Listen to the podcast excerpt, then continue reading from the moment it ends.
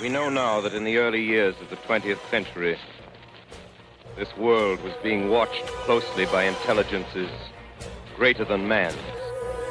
Men from Moto. Digital Strategies with Travis Sowers and David Seville. Intellect, vast, cool, and unsympathetic. Broadcast to the world with the uncanny help of Mana Deprived and FaceToFaceGames.com.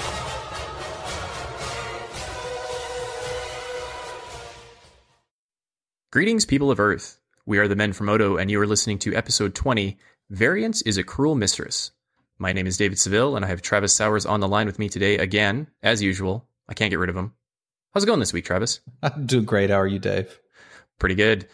Uh, this week's episode is kind of a personal favorite of mine, or, or at least a, a, favorite topic of mine so far, and it's uh, variance or luck. I don't know what other people would call it, but it's it's variance to us, and we're going to talk about kind of the ins and outs of variance or or good luck or bad luck, obviously how it applies to magic, and how we think you should be approaching the concept of variance and luck in order to maximize your enjoyment, I guess, out of magic, but also to take control of the situation and take control of what you can. But before we start, uh, I would like to ask you how your week was.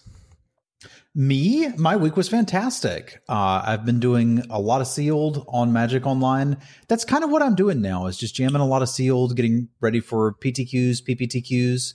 Had a 5 yesterday, which always feels good to do in sealed. Turns out Walking Ballista is a heck of a card. Uh, but that's that's kind of what I've been up to is just jamming sealed after sealed after sealed. I'll draft when I'm in the top eight of a PTQ. well, you got to practice before you get there, though, right? Yeah, yeah, yeah, yeah, yeah. Um, and if I understand correctly, uh, you have moved your draft videos. Is that correct? That is correct. I was wanting to get all of my content under one site, uh, so that if there was some, if people wanted to find the Travis stuff while I'm not streaming, I wanted them to be able to go to one place to find it. And that place is manadeprived.com. So I'm super happy to come back to Mana Deprived. That's actually the first place I started doing draft videos many, many moons ago.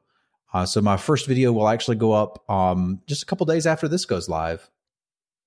Nice. Yeah. And uh, KYT actually brought me on board. So I have done a draft video as well. So we've got the whole Men from Moto crew under the Mana Deprived umbrella, and it feels feels good. Yeah, it's it was coming back home for me, and I, am super happy to be working with Mana Deprived again. KYT's just a good dude. Yeah, he's uh seems to be one of the hardest working guys when it comes to magic. Uh, like the magic content, like or at least he's going to become the mad the one of the hardest working people, I think, because uh, he's really starting to pump out a lot of good content with his new podcast and uh, all the draft videos and the modern articles and like all sorts of stuff on the website now. So go check it out if you don't already check it out. Um, and you'll see us there as well as tons of great content. And I'm not just saying that because our podcast is hosted there. It is there is a lot of good content. It is like the premier source, I think, for Canadian magic. So even though we're the best podcast. One would say that half of this is definitely the best podcast. I don't know about the other half, but it's definitely improving. It's definitely improving. So, yeah, you are getting better. uh, I'm just going to edit that out, mark down my notes. There you go. There we go. Um, you've also got, I'm going to let you plug yourself here a little bit more, but you've also got a Patreon, don't you, sir? I do. I do. I um, set that up recently with the idea that there were some people that wanted to support me in other ways uh, besides Twitch subscriptions. And also, I, I wanted to give people uh, early access to the videos. You were generous enough to let me throw in early access to some of the podcast stuff too. So if people like what I want to do, what I do, and want to give me money, uh, I have a Patreon set up now too. You can find that at patreon.com slash simulan. Um, and it's, it's just basically if people dig the content I'm producing and support it, I can produce a lot more of it. So that, that is, that is the full week in Simulan. Lots of sealed Patreon setup video recording for Mana Deprived. I actually just finished the first one today. Um, and I'm excited to see that go live on Monday. I cannot wait to watch five minutes and then thumbs down. I hate you, Dave. I love you too. All right. Should we jump right into the main topic? Let's just cut the ceremony here and get right into it. I think that sounds good. I also like I would like to explore tilt just a little bit as we're going through variants because like bad luck I don't know if you could hear the air quotes on the podcast, but I'll say it again. Bad luck can lead to tilt. They go hand in hand. They're best friends. Absolutely. Okay. So maybe we'll start with. Uh, so I put this question out on on Twitter, and you answered it right away with kind of the answer that I was looking for. That was conversation that I was hoping to spark. But um, what is the difference between bad luck and variance? So maybe we'll start with actually just what is variance. Mm-hmm.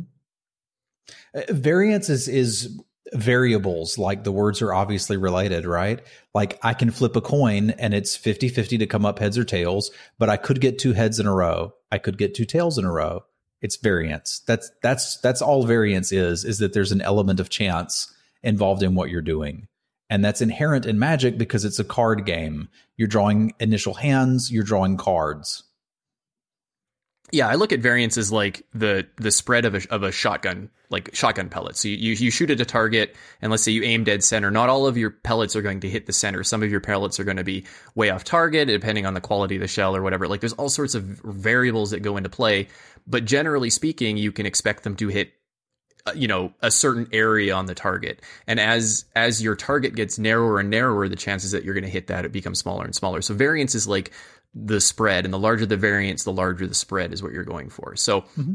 you can control everything you can and you're still not going to get all of your pellets on the same spot in the target if you're far away from the target for example right mm-hmm. so you can control your variance by getting closer aiming better you know having higher quality you know any gun or whatever, anything, right? I'm not, I don't shoot guns, but I'm just kind of making this up as I go. But I'm that's kind American, of it to me, I right? shoot guns. You shoot guns? Yeah. Yeah. Um, so then okay, so variance is that, but then how does that compare to bad luck? Because you always hear people say, well, I have the worst luck. They never say, I have the worst variance. And why is that? Well, you know, I I, I was talking about this some on my stream as well. And Icerock, a regular stream viewer and fellow streamer, said, luck is that thing between your ears and variance is math. Like I, I honestly believe that that luck is a little bit in people's heads, right? But bad luck is when the variance doesn't go your way. Good luck is when the variance does go your way.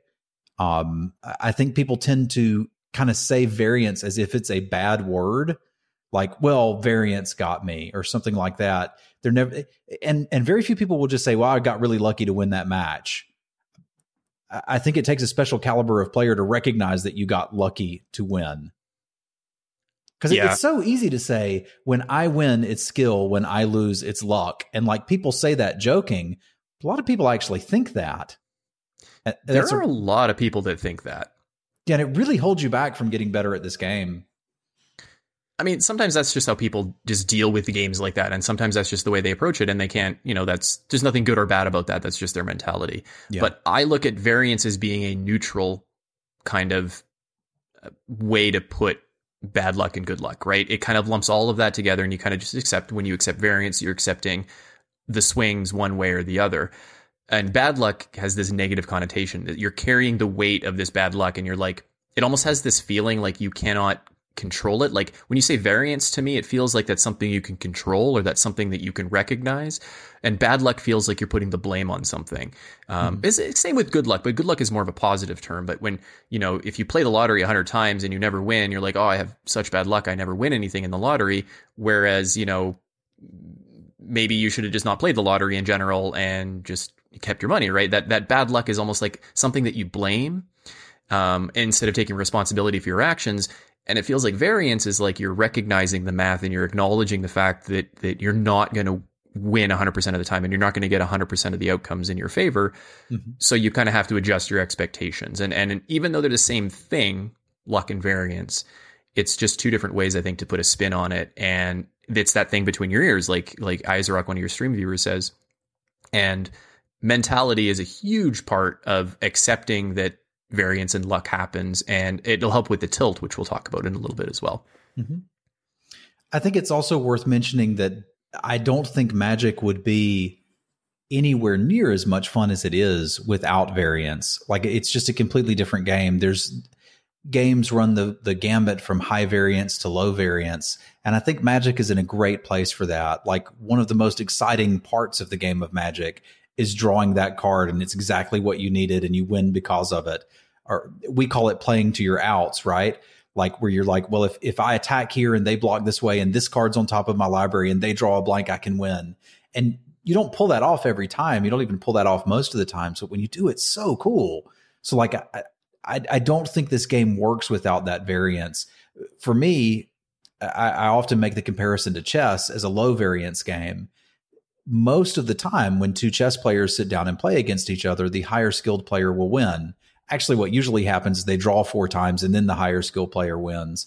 And like that's just not what I want to be doing. I'm also not that good at chess. But Magic gives me the chance to beat a, a player better than me when we sit down and play a game, and it gives a, a player worse than me a chance to beat me.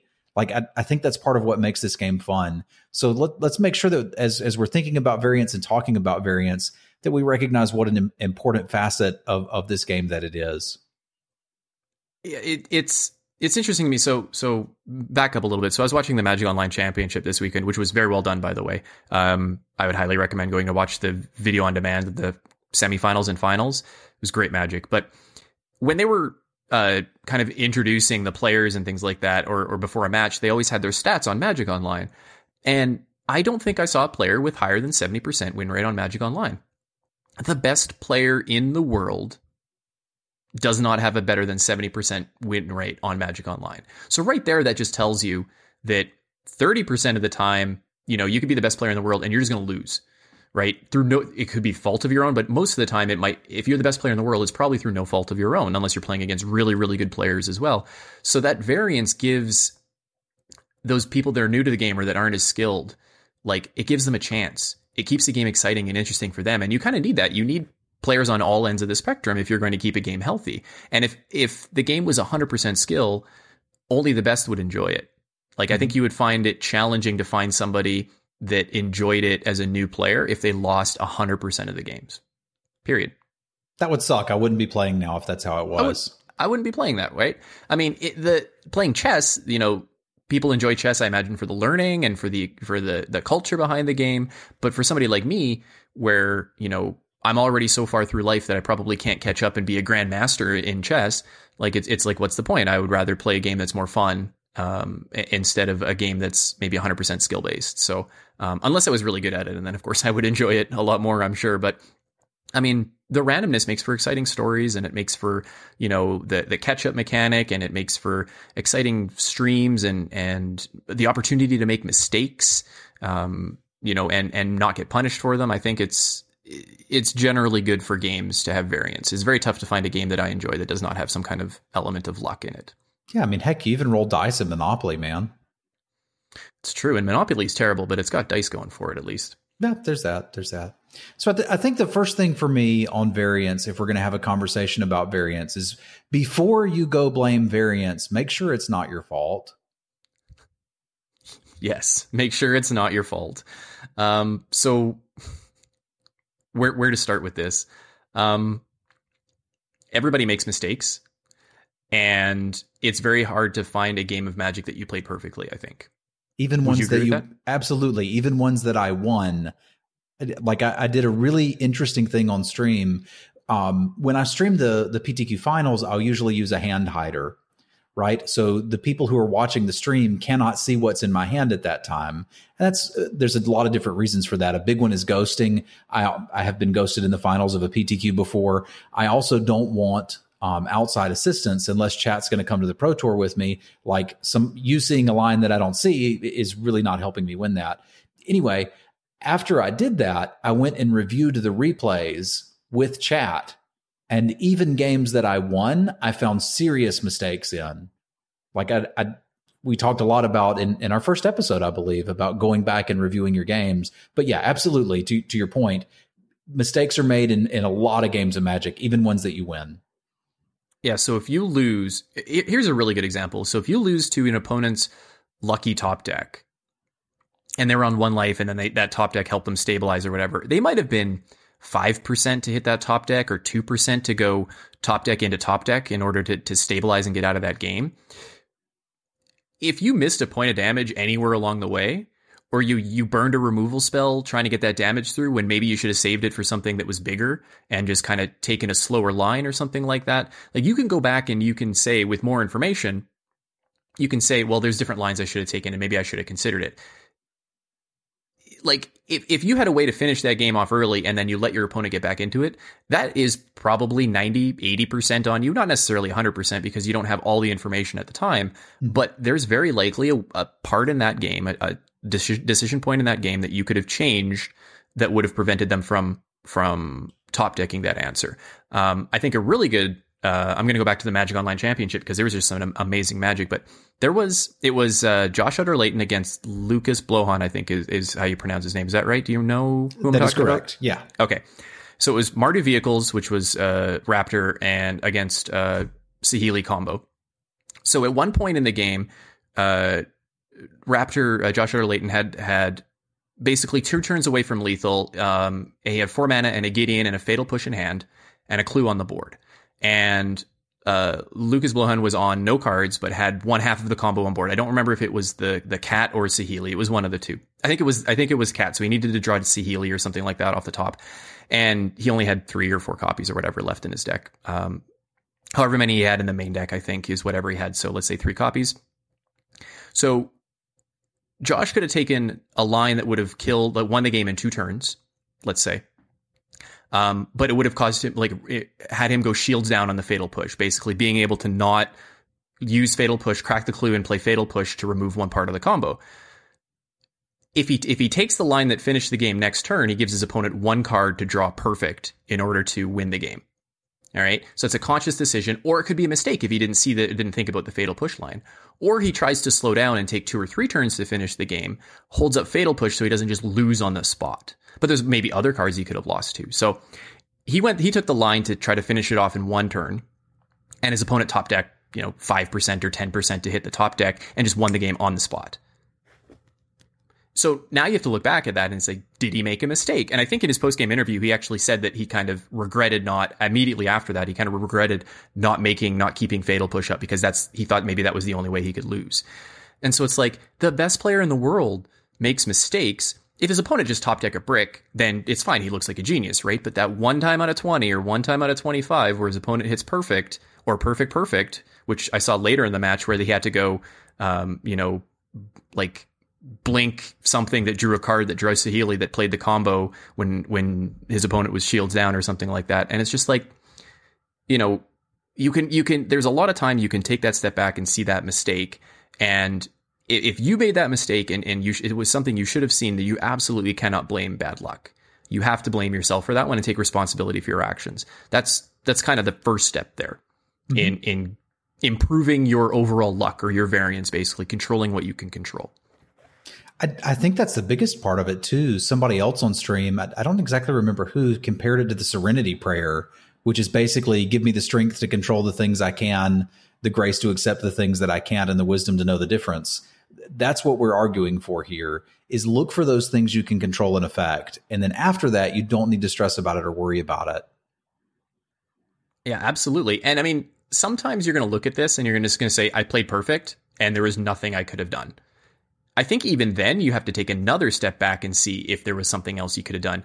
Maybe in your draft or in your sealed build or in deck construction, you know, something along the way, you know, it gives you an opportunity to go back and take a holistic view of everything you did for that match and see if you could have done anything differently, especially if it was a really agonizing loss. You know, like you get that dagger stuck in you. It's like, I can't believe they top decked the perfect card. It's like, don't beat yourself up over that. Go beat yourself up over your mistakes. And chances are you'll find something you could have changed and use that as a learning experience. And uh, I'd, I'd, also encourage people to recognize, like I've encountered this many times in stream, where I I make the wrong play and then win the game as a result of it. That's variance working for me. And there's other times where I make what I think even after analysis was the right play, and then lose the game because of it like you can only work with the information you have. Magic is partially a game of hidden information. Your opponent has cards in their hand that you don't know about. In limited, they probably have cards in their deck that you don't know about. And there's really not much you can do about that. Like I'm not playing around Fumigate in sealed until I've seen it.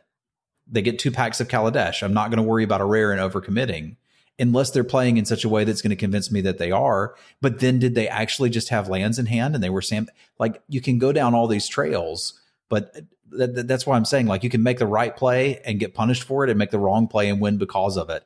That's where variance comes in. It's only mm-hmm. with analyzing the information that you abs- actually have can you start to make decisions like that. And as long as I think as long as you're focusing more on your decisions and less on your results, um, which is so hard in the short term, right? Like you just lost a bad game. You don't want to go back and look and say like, oh man, I you know, I got so unlucky that game. And you don't want to go and sit there and agonize over your decisions to see if there's anything differently you could have done. But maybe you do that the next day. Maybe you do that holistically over a week and you say, okay, well, I'm going to sit down and look at all my matches and, and I'm going to make notes or review my notes after all these games and see if there's anything else I could have done differently. Um, I, I think this is kind of something I think you need to consider when you, when you think about variance is it, variance is not, you can't really rely on analyzing your variance or, or, or worrying about variance in the short term. It's definitely a long term kind of holistic view of, of, of your magic play. So I keep using that term holistic, but but that's what it is, right? Short term variance is you know the spikes up and down. Like you might go on a bad losing streak um, for three or four drafts in a row, and you know maybe you're playing well and you're just not not getting the results. That doesn't mean you're a bad player, right? you kind of have to t- take a step back and say, okay, well, you know, is this just short term variance or is this something that I need to change fundamentally in my play? And if you step back and look at your last 10 drafts instead of your last four, are you seeing, you know, a, a definitive pattern or are you seeing just you had a bad four drafts and your next draft's going to be fine? Like you kind of have to be able to separate the short and long term kind of trends in, in your results. And one of the things that I notice for me is, is I've been tracking, you know, my slices of 10 games or my, my slices of 20 games. And even with ups and downs, I'm generally level when it comes to my win rate, which means I'm either not getting, I'm definitely not getting worse. I might not be getting better, but I'm definitely not getting worse. Even if all I can remember are the times that I got crushed by my opponent's top deck, you know, I'm, I'm still generally winning the same amount that I was before. So that kind of helps me kind of, you know, stomach it, I guess, stomach mm-hmm. the bad beats and stomach the the the short term spikes in in my in my win rate. You know that that actually really reminds me of something from a previous life. Um, and I, am going to go a little deep in detail here. A, a long time ago, before I started um, streaming full time, I was actually a sales coach, and it was for folks that were doing phone sales. And there was a very like detailed here's what you're supposed to do. Here's what you say in this order. Here's how the conversations are framed. Right? And it, it, wasn't something that you really had to think a lot about. It was just something that you had to do and do these things in a specific order. I was business to business sales. We it wasn't anything weird or anything like that. Um, but basically other people hired them. I would coach them and it was commission sales which was a little scary because if you're not making sales you're not actually making any money so what I would find that would happen was there was variance involved in that, right? Like you make a bunch of calls, there's a certain percentage of people that are just going to buy the thing that you're selling. There's a certain percentage of people that just aren't. Most of them aren't. So you just maximize the number of calls you make and you find the people that are interested in the thing you got and there you go. You're good. Bob's your uncle, you're good to go. What I often found was when somebody had had a, a terrible streak that went on for a long time, when I would start to monitor their calls and listen to them, they were so far off the formula for how to do this that it was like, what the heck happened? And I would keep finding this where people were just so far out in outer space. And I finally figured out what it was. They would have a bad day. And instead of saying, I had a bad day, I'm going to try again tomorrow, they'd say, I must have done something wrong. I know what I'm going to do. I'm going to fix this. And they'd make a little tiny tweak. And if the variance broke just perfect and they had another bad day, they'd say, well, I need to make another little tweak. And you get enough of those in a row, all of a sudden they've tweaked it into something completely unrecognizable. And that's where you'll get people in Magic who have, let's say you play a draft a day and you lose three drafts in a row. After the first one, you're like, well, I need to change a little bit. And then after the third one, I need to change a little bit more. And then you get people with decks that are running just awful cards. And they've got a completely warped perception of what the format is like. And it's making them lose even more and more. So I, I would encourage you along what Dave's saying is one loss, two losses, three losses doesn't actually mean much. Make sure you recenter yourself. Go ask your friends, hey, is is Toolcraft Exemplar still not playable? In sealed? Because it's not. Is Bastion Mastodon still the best card you can open in sealed? Not quite, but it's really good. Like, go check with your buddies, go ask a streamer, go ask you know anybody that's as good or better than you at magic about these things. And make sure you're kind of staying grounded. Like a losing streak doesn't mean you're terrible. It also doesn't mean you're not so you, like it's it's more of a data point. These things happened is really all we can say there. From there you can gather information from other places to see if you need to learn some tighten up your play or maybe you just got some bad breaks. Yeah i kind of like tracking my results and tracking the ones that I felt were my fault and tracking the ones that I felt weren't my fault. So like and the number of games that I lost or the number of matches that I've lost because it was my fault far outweigh the ones where it was not my fault. So sometimes you mold a five and you're not winning that game. That I don't. happens, I don't right? mold a five, but I no, I you well, you don't people mold a do. five. I I should mold a five once in a while. Um, but um, quite often I can find a mistake, right? Deck building, drafting, something like that. You know, oh well, my deck went one two, and because I I had one piece of removal in my deck, you know, those kinds of mistakes. I think you, you can you can identify and you can tweak. But the ones that are out of your control, you just have to kind of look at them over a much larger scale and then say, okay, well, you know, are my fundamentals flawed? And I think if if you're having a long run of bad luck or bad games, bad results, um, and it's continuing, then I think you need to step back and maybe identify, you know, this is again, you're not unlucky. You you're not unlucky over 30 games. Maybe you're just not a good player. Um, and it takes a big person. It takes a, a you know big boy or big girl to be able to admit that maybe you're not very good. Maybe you need to to to get better. But focusing on those things in the short term just doesn't help anybody, right? Like if if you zoom in on your win rate graph to the last five matches, it's it's up and down and it's ridiculous, right? You're you're 80%, then you're 40%, and then you're 80%, and then you're 0%. You need to kind of take that over 30, 40, 50 matches um, in order to get kind of a trend. You're looking for trends when you're trying to fix those holes in your game. Um, and in the short term, you know, that kind of maximizes the effect of the variance on your game. And that's not helpful at, at all. We've kind of gone on a bit of a tangent here, but I think it's all useful and it's all kind of related to that same, you know, how do you, how do you fix your game? How, how do you see if there are holes in your game um, instead of blaming bad luck? Mhm. I, and I, I, I think that leads into a good segue to bring up tilt. Oh, yes. Let's talk about tilt. So, Dave, what is tilt? Well, tilt originates that that comes from pinball, I believe, where uh, you know if if you lifted the machine, it would tilt and you would lose the game entirely, and all the noises and the klaxons would go off and ding ding ding. ding I believe that's how a, a pinball machine sounds. Um, but no, tilt is an emotional response, generally negative, um, to an event.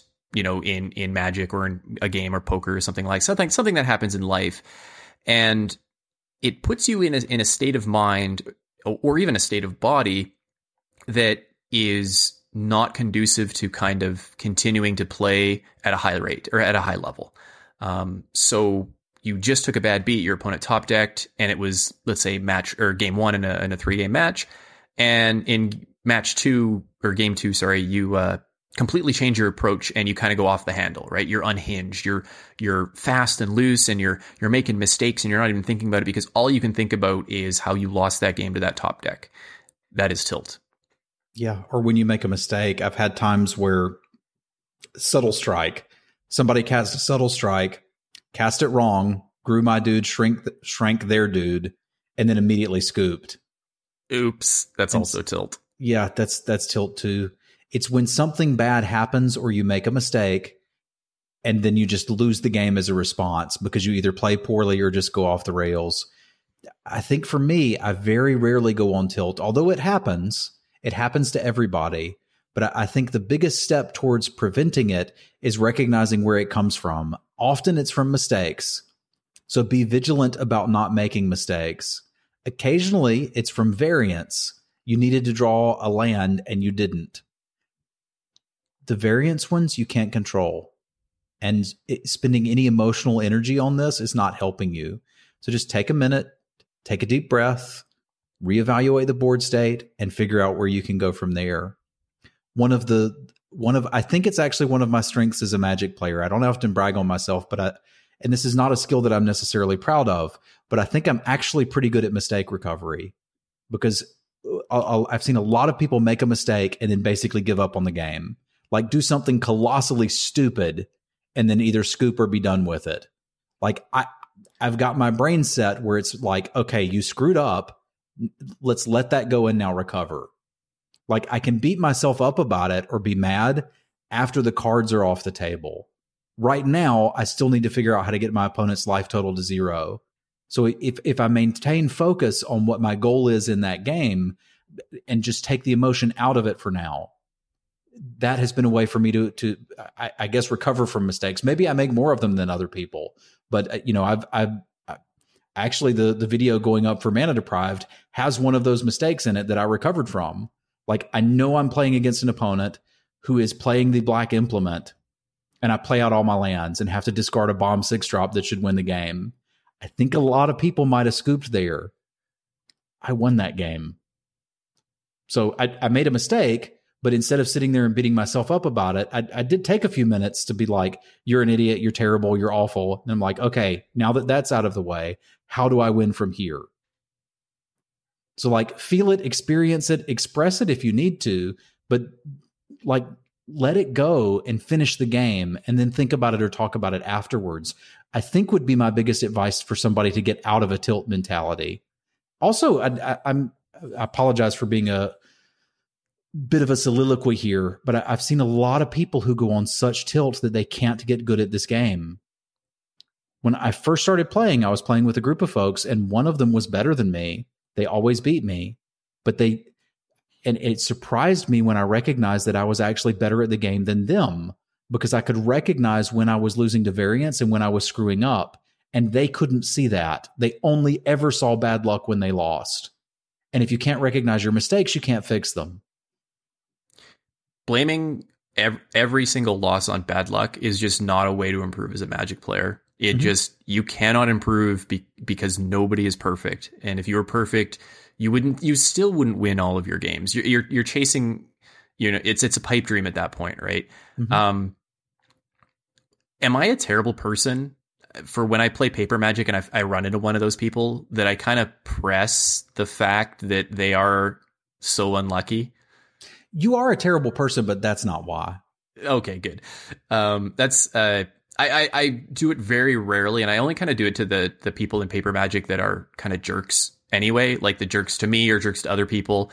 But one of my favorite things to do when I run into one of those people is when they say, "Oh, I, I can't believe you got so lucky," you know, for for that top deck or whatever, when it was like a card that it was in my hand the whole time. Instead of just saying to them, "Oh no, dude, I had it from the start. It was in my opener, and I sideboarded it in." And like, of course, I'm going to keep that hand. I just say, "Yeah, man, I got th- I got lucky. I top decked the three perfect cards I needed." And kind of just press that tilt button down a little bit more. I feel real bad for it sometimes, but sometimes they deserve it. So call me a terrible person if you want, but I, I learned that lesson from poker where you kind of push the people over the edge and you encourage them a bit.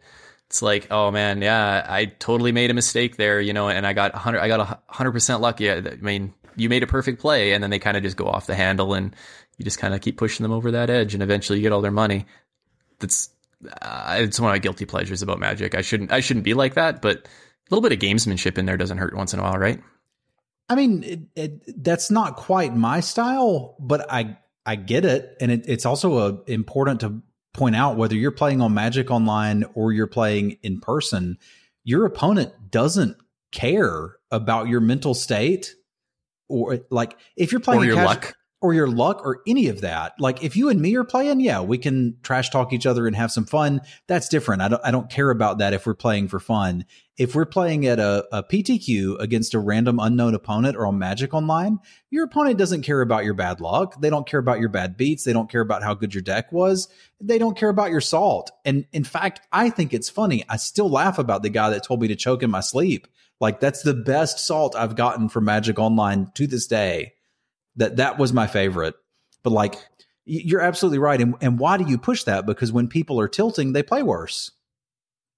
Absolutely. It's just you can you can get them off their game because they get locked in a mental state that is just not conducive to playing perfect magic, right? And that's kind of what you need to do. In order to maximize your win chances in a game, you need to play as perfect as you can.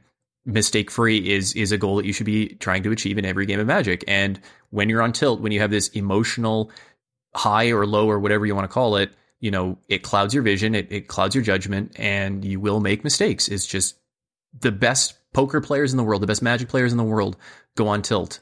Um, and the ones that can recover the fastest are the probably the better players, or the ones that are the most level headed overall in the grand scheme of things, mm-hmm. are the best players. Yeah. So that's my advice for you about tilt is just to recognize that it's not doing you any good. And if you need to express some frustration or something like that, go talk to your friends after the game, but try to let it go as fast as you possibly can in the game. Like just taking a second and taking a deep breath. If you're on Magic Online, you got 25 minutes on your clock, man.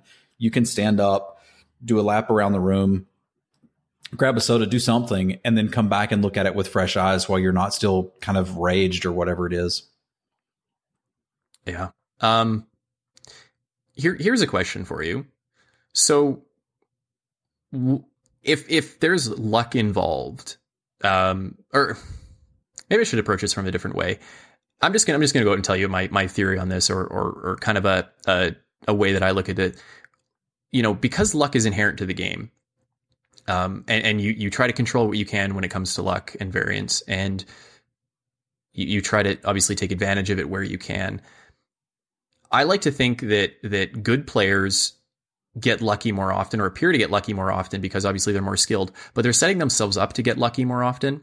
So they're taking lines and they're taking approaches to to always be pushing the game to to a, an end state and giving themselves either outs to win the game if they're behind or ways to push their opponent further to the loss column when they're ahead. So good players when they get lucky they're good enough to to take advantage, take full advantage of that. So if you put amazing luck in a in a game or a match in a in a the hands of a player that's not very good, they're going to squander it. Conversely, bad players or players on tilt even um, get themselves into bad spots more often and then put them in a position to get unlucky. But I think I think you say it best when you when we uh, when we did we talk about mulliganing right? And you mm-hmm. say that if you're 90 10 to to hit your land off the top and you need that land like you're 90% to hit and you hit the 10% you didn't get unlucky. You got lucky in the wrong direction. Yeah. Right? You got lucky for hitting your 10% so when a when a bad player um, you know makes a mistake or two or three and they put themselves behind you know they they need to get lucky just to get out of it just to get even um, and and when they do get lucky you know maybe maybe the I think I'm maybe maybe I'm approaching these wrong, but anyway, good good players take advantage of their luck. Bad players squander their luck, but also put themselves in a position where they need to get lucky more often. I, I think I can put into words what you're trying to express because it was a big learning point for me when I made the transition from playing the game to trying to win the game. Where my focus now is entirely when I sit down uh, at the computer to play a game of Magic online on reducing my opponent's life total to zero. That's that's what the entirety of my focus is on not you know which creatures should i play how should like all of that is leading towards that goal. I'm not just playing the cards to play the cards. I'm not just using a removal spell because they have a creature i can remove. Everything is focused on getting that life total as low as possible. And that may mean that at times i'm trading two damage for four damage because i know that there's two destructive tamperings in my deck and I, as long as I can get them to 10, I can finish them off. Right. Like that, that's potentially a bad example. Like maybe if I have one in my hand, then that makes a lot more sense. Um, but like th- that was the thing for me. Like, is I learned that if my opponent's life total is lower, I'm a little more likely to be able to get lucky. Does yes. that make sense? Whereas if if I'm I, like just not making attacks because I'm trying to stabilize, even when I have a good attack, like make the good attack anyway. Like it, it sucks to be trading two for six, but if the six is in the air and you can't do anything about it anyway, don't hold your ground guy back. Swing it anyway, right? Yeah. Like it's not blocking. Don't run the no attacks, no blocks. L- little things like that started making me feel like I was getting lucky more often. But what I was really noticing is that as long as I'm progressing the game towards my opponent's life total getting lower and lower, then I'm increasing the chances that I can get lucky. Yeah, it, it's it's playing to your outs, but it's also just trying to set up that like set, set up more cards off the top of your deck that just win the game outright. Mm-hmm. Right. So like the destructive destructive tampering is a really good example of that. So, you know, your your opponent's on let's say your opponent's on I don't know, 11 life and you have three servos and they have one blocker, okay? Now that's that's a bad example. You you have 10 damage on board and they're at 11.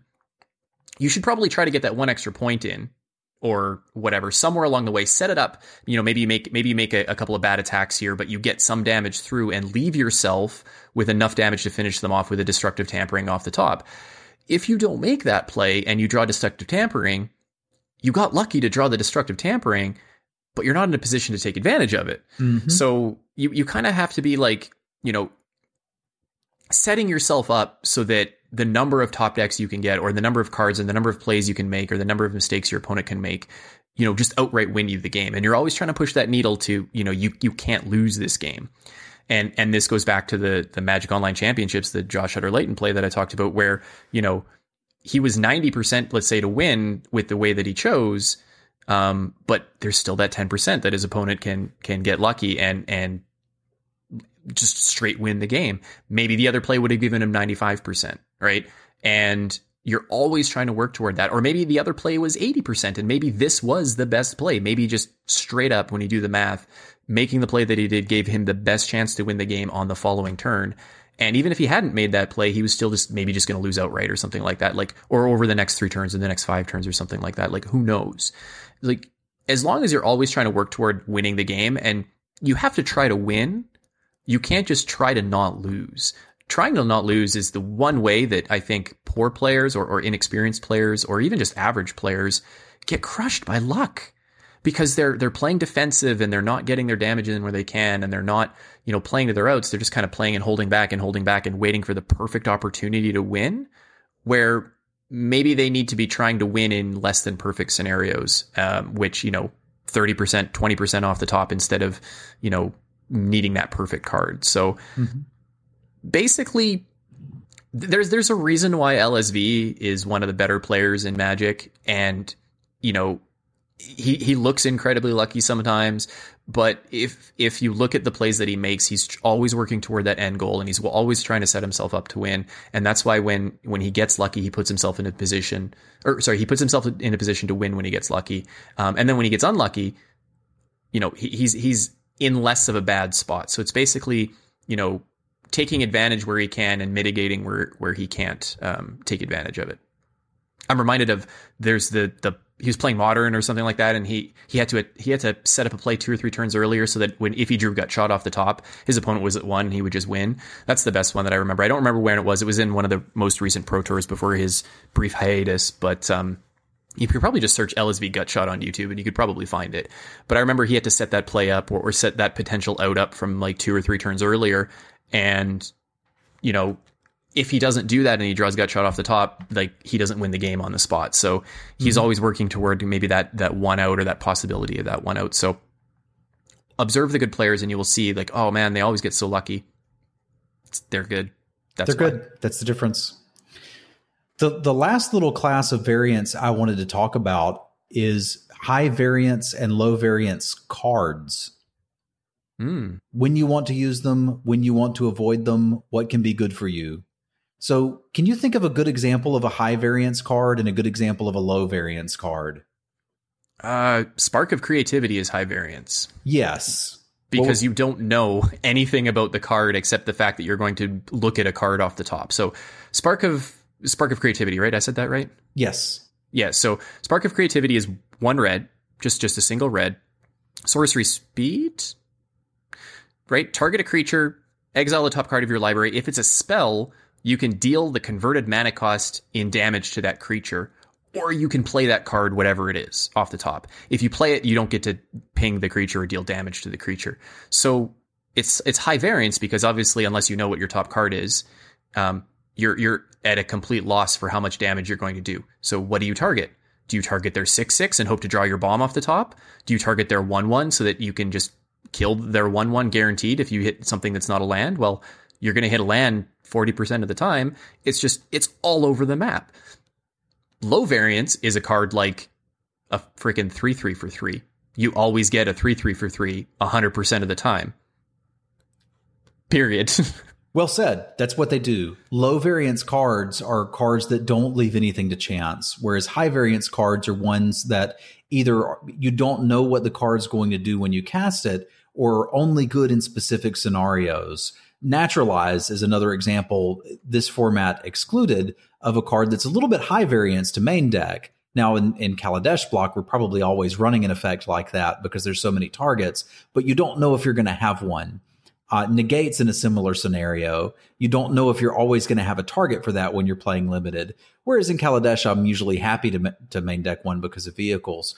There's been other really good examples of high variance cards. Um, Toolcraft Exemplar uh, or is is one where like if if the stars align, that card is going to look like an all star. I'm reminded of Blood Mist from Eldritch Moon, where mm-hmm. I actually did build a deck around that one time in the entirety of that format, and it was fantastic. But generally speaking, I was passing the card and not interested in playing it. So I, I, I, I want to bring those up to get people to kind of recognize what a card with high variance is and what a card with low variance is, and then kind of maybe talk about some scenarios where you, because the default is I'm, I only want to play the low variance cards if I think I'm a good player, I'd like to minimize the impact of variance on the game so that I can play better than my opponent and beat them, right? Like that's the typical thinking. Mm-hmm. So when do I need a high variance card? Why would I ever want to play one of those? You need a high variance card when that's kind of your only way to win. You need you need to swing and hit a home run instead of playing small ball to use a baseball analogy and hit doubles or singles and doubles. Um, so if if your only out is spark of creativity off the top, let's just say it's in your deck because somebody stuffed it in there. Um, and the only way you win with spark of creativity is if you kill your opponent six six, and you know it doesn't. If if you if you kill their six six, you win the game. If you don't kill their six six, you lose the game. Let's just say that that's your only out. It may be like two percent to hit. You have to both hit spark and then hit a six drop off the top of your deck. But if that card's in your deck and that's your only out, you have to take that chance, right? Mm-hmm. It's either 100% to lose or 98% to lose. Well, I take 98% to lose over 100% to lose every single time. That's that's those high variants and and that can come into play in deck building like you said. So if you're you know, if you're building a, a white red aggro deck and your toolcraft exemplar is in there, you know, the stars have to align for it to be amazing. You have to play it on turn 1, you have to have an artifact on turn 2 and then probably additional artifacts on turn 3 and turn 4 so that it beats face for 12 damage, and then your opponent wastes a removal spell on it. A lot of stuff has to go right there. But if that's the style of your deck, that's the home run that you need to hit to win. Mm-hmm. Or, or you just win the game outright with that, but then you have another a bunch of other consistent cards in there that win you the game even if you don't draw a Toolcraft exemplar off the top. Then that's kind of a risk you're willing to take. So basically, you want to say, is the upside enough better than the downside that that I'm willing to take that risk? And the answer is no with Spark of Creativity for me. I'll almost never put it in my deck. But if it's in my deck, you know, and that's the out that I have to play to, then I'm going to play to it if I have no other chance to win the game.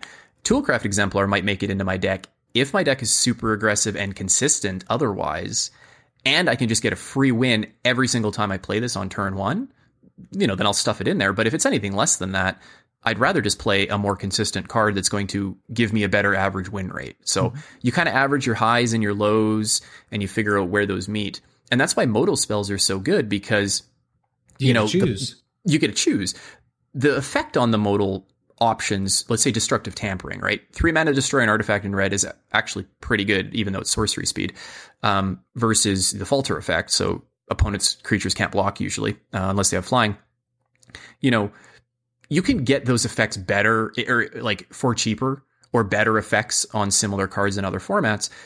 Um, so so these two options are powered down, or the card is maybe a little overpriced. But giving you the flexibility means that if one mode sucks, the other mode might make up for it. So you kind of average those out, and, and you end up with a pretty decent card because worst case scenario is really not that bad, and best case scenario is is pretty, pretty high. Good. So the, we, we call that high ceiling, low floor, meaning that, that the sky is the limit. And even if you miss, it's pretty good. You're going to hit an artifact most of the time with that card. So, you know, those those kind of consistent cards where where where the average consistency, like like the upside and the downside, are are either really close together and and pretty reasonable. You know, you're getting you're improving your win rate by a reasonable amount by putting this card in your deck. Um, but sometimes you just need to hit that home run because you have no other way to win the game you know, you forgot to draft a win con, so oops, I, I guess I better put, you know, Toolcraft Exemplar in my deck because I'll get a free win once out of every 20 or something like that. I, I would also want to tie it together too as when you would want to play high variance cards. I said that I usually want to play low variance cards because I think I'm a better player and I've drafted a better deck. Every once in a while, I bump into somebody who's better than me or they have a better deck. All of a sudden, I get quite interested in those higher variance cards. Um, the the Blood Mist example was actually one of those. It was a sealed uh, PPTQ when Eldritch Moon was out, and I had a pretty good deck. My opponents was way better, and they beat the heck out of me with it. So it's like, you know what? We need to side into the air quotes bad aggro deck playing Blood Mist. That's the chance I have to beat them. Is that I maximize the potential of when I draw this card, it's going to be good on a board state, and I can kill them before they can overwhelm me with all their clues and soldier tokens and all this shenanigans. And it and it worked. So like if you think you're a better player, then you'll want to gravitate towards those low variance cards. But look in your sideboard for the high variance ones. That's where I'm going to start bringing them in. If my opponent's deck is better and I feel like I need to get a little bit lucky, that's when I'm willing to play some cards like that in, in order to try to maximize variance to my side. Variance, I, I don't think is good or bad. It's just a thing that exists. And maximizing it or minimizing it is up to you. It's almost a tool that you can use you can tweak knobs on your deck and you can and you can flip switches and and t- tweak the dials and you can find a level of variance that you're happy with mm-hmm. just recognize that there's always some amount of variance that you're never going you're not going to be able to get rid of so um you know take responsibility for it and just kind of like like we said before accept the fact that it's there um, and try to control it where you can uh, I think are, is the best way to approach it. Um, further to your example, Giant Spectacle, I think, is a really good example of it in this format where if if your if your opponent's got a much better deck and you're trying to get out underneath them, slap a giant spectacle down on on your first creature that goes down, and if the stars align, you'll deal them 20 damage before they even knew it hit them. So sometimes you got to swing for those home runs, and that is a perfectly acceptable way. You just kind of have to accept the fact that if your opponent has a removal spell on turn three, that's it. Siege modification. Oh, kind that's another good one. Kind of the same card like I did get to live the dream of putting it on the 4-4 hexproof dude in blue, and that is as good as you think it is. Um, but I, have certainly played that on Renegade Freighters, and sometimes they didn't have a removal spell and they died. Sometimes they had one and I got two for one and it sucked. But like that's an example of a high variance card too in this format. Calcul- calculated risk mm-hmm. is a term that I like to use for that. So willing, be willing to accept that risk yeah, accept the risk that you cannot change, change the risk that you can, and try to understand the difference. And don't tilt. Yeah, tilting's bad. Or okay. if you tilt, tilt for 30 seconds and then move on with your life. It's so much easier. I, I, got in the habit of like when I make a mistake saying, okay, we're playing on challenge mode now. I just upped the difficulty. I like that. Frame it in a positive way, right? And variance is not a is not a four letter word. Variance is is positive or neutral at the very least, and bad luck luck is uh, has a negative connotation. I think if you take that approach, I think you'll just improve your mentality when it comes to this. And um, can we actually can we also say don't tell bad beat stories? Yeah, let's just go ahead and put that out there. Nobody cares. Okay. When you go tell your cares. friends that, that, that there's either two two things that are happening. One is they just don't care. They do not care about how you lost that game. Or two, they're glad that that happened to you and not them. So let the bad beats go. Go ask them questions. On turn three, this was the board state. I had these cards in hand. My opponent has two cards in hand. What play would you have made? Now, all of a sudden, we can have a conversation that's fantastic and we can learn. But don't come tell me about how they top decked like a god. I, I, don't, I don't care. Unless the bad beat story is hilarious, uh, you know, you can you can probably always go back and find a mistake that you made. I would be much more interested in hearing about the mistake that you made and talking about that as opposed to how your opponent got lucky. Because yeah. hate to break it to you, like I've I've heard tons of stories where yeah, your opponent mulliganed to five and they still won. It happens. Variance dictates or mathematics dictates that it's going to happen one time out of a thousand times that they mulligan to five, or one time out of a hundred times that they mulligan to five, that they're still going to come back and they're going to crush you. I don't care. But if you tell me about the time when, uh, you know, you you you made a mistake and you recovered from it. Those are so much more interesting than your opponent getting lucky or you getting lucky. And or also, you made you a mistake and you didn't. Like that's more interesting. it's a learning opportunity. And if you learn something and you can share that with me, and then I learn something, then we both learn something. You know, that's net positive. Telling a bad beat story, unless you unless you find somebody that really likes your bad beat stories, it's not a net positive experience. You're just wasting energy. So, um, but uh, for anybody that's interested, I will tell you my best bad beat story, and it's it involves poker and a pot that I actually won but it's still my best bad beat story. And the only reason I tell it is because it's hilarious. Um, and it's it's not me getting unlucky. It's not like you know me making a bad a, a mistake because I actually did win the hand. It's just it's just a hilarious story about how my opponent didn't understand how the game worked, and and I did not win as much as I should have because of it. Tell me a bad beat story like that. Don't tell me about the bad the bad beat where your opponent was five percent to win the game and they won. Yeah, I, I, I, I'll take us home with this because this this is stuck in my head because it almost never happens. It was at GPDC last year. Was a team event. I was playing with uh, Martin Brunet and Jack Wang. I'm playing against my opponent. I'm the middle seat. I had to mulligan to three on the draw. Okay. And my opponent, his his eyes just kind of glaze over, like, I've got this. And I proceeded to curve out while they hit two land drops and then started discarding to hand size. And Oh. I I knew I had them as soon as they discarded the first card because they they started their face started turning red. It's like there is no way they're going to win this game. They're just not. This is game one out of the the match. And after I beat them th- there, their face stayed red the entire time. They played like garbage, and I was able to run them over in the next game. I'm like, if they had just held that in check and been like, yeah, I got incredibly unlucky to lose that, but let's play well. I can beat this guy. I think I think they would have had a chance. Ooh, ooh. See, So those that- are the kinds of stories that I like. Yeah, those are good beats. those are good beats. Tell all the good beats, just don't tell the bad beats. All right. I think that was a good way to take us home here. So I think that's going to wrap it up for this episode. Boy, we talked for an hour on that. I, I, well, we had a variable amount of time to talk We did. because var- variance. yeah, I, I got you. All right. Okay, just making sure. I think I think we're going to close it out there. So uh, I got incredibly unlucky to have to deal with you for an hour, but I did enjoy my time. So I think it was net positive. Uh, I would say, but uh, so thanks for listening, and um, we're going to close it out with basically just where can you find us, uh, Travis? Where can they find you online? You can find all of my content right here on manadeprive.com going forward. And if you want to come check out the stream, I'd encourage you to do so. It's at twitch.tv slash Simulan. And I am also a twit, meaning I tweet sometimes. You can find me on Twitter at Simulan.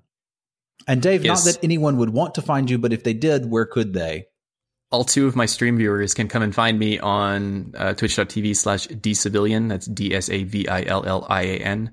I'm under Twitter on the same, although I generally tweet about stupid things.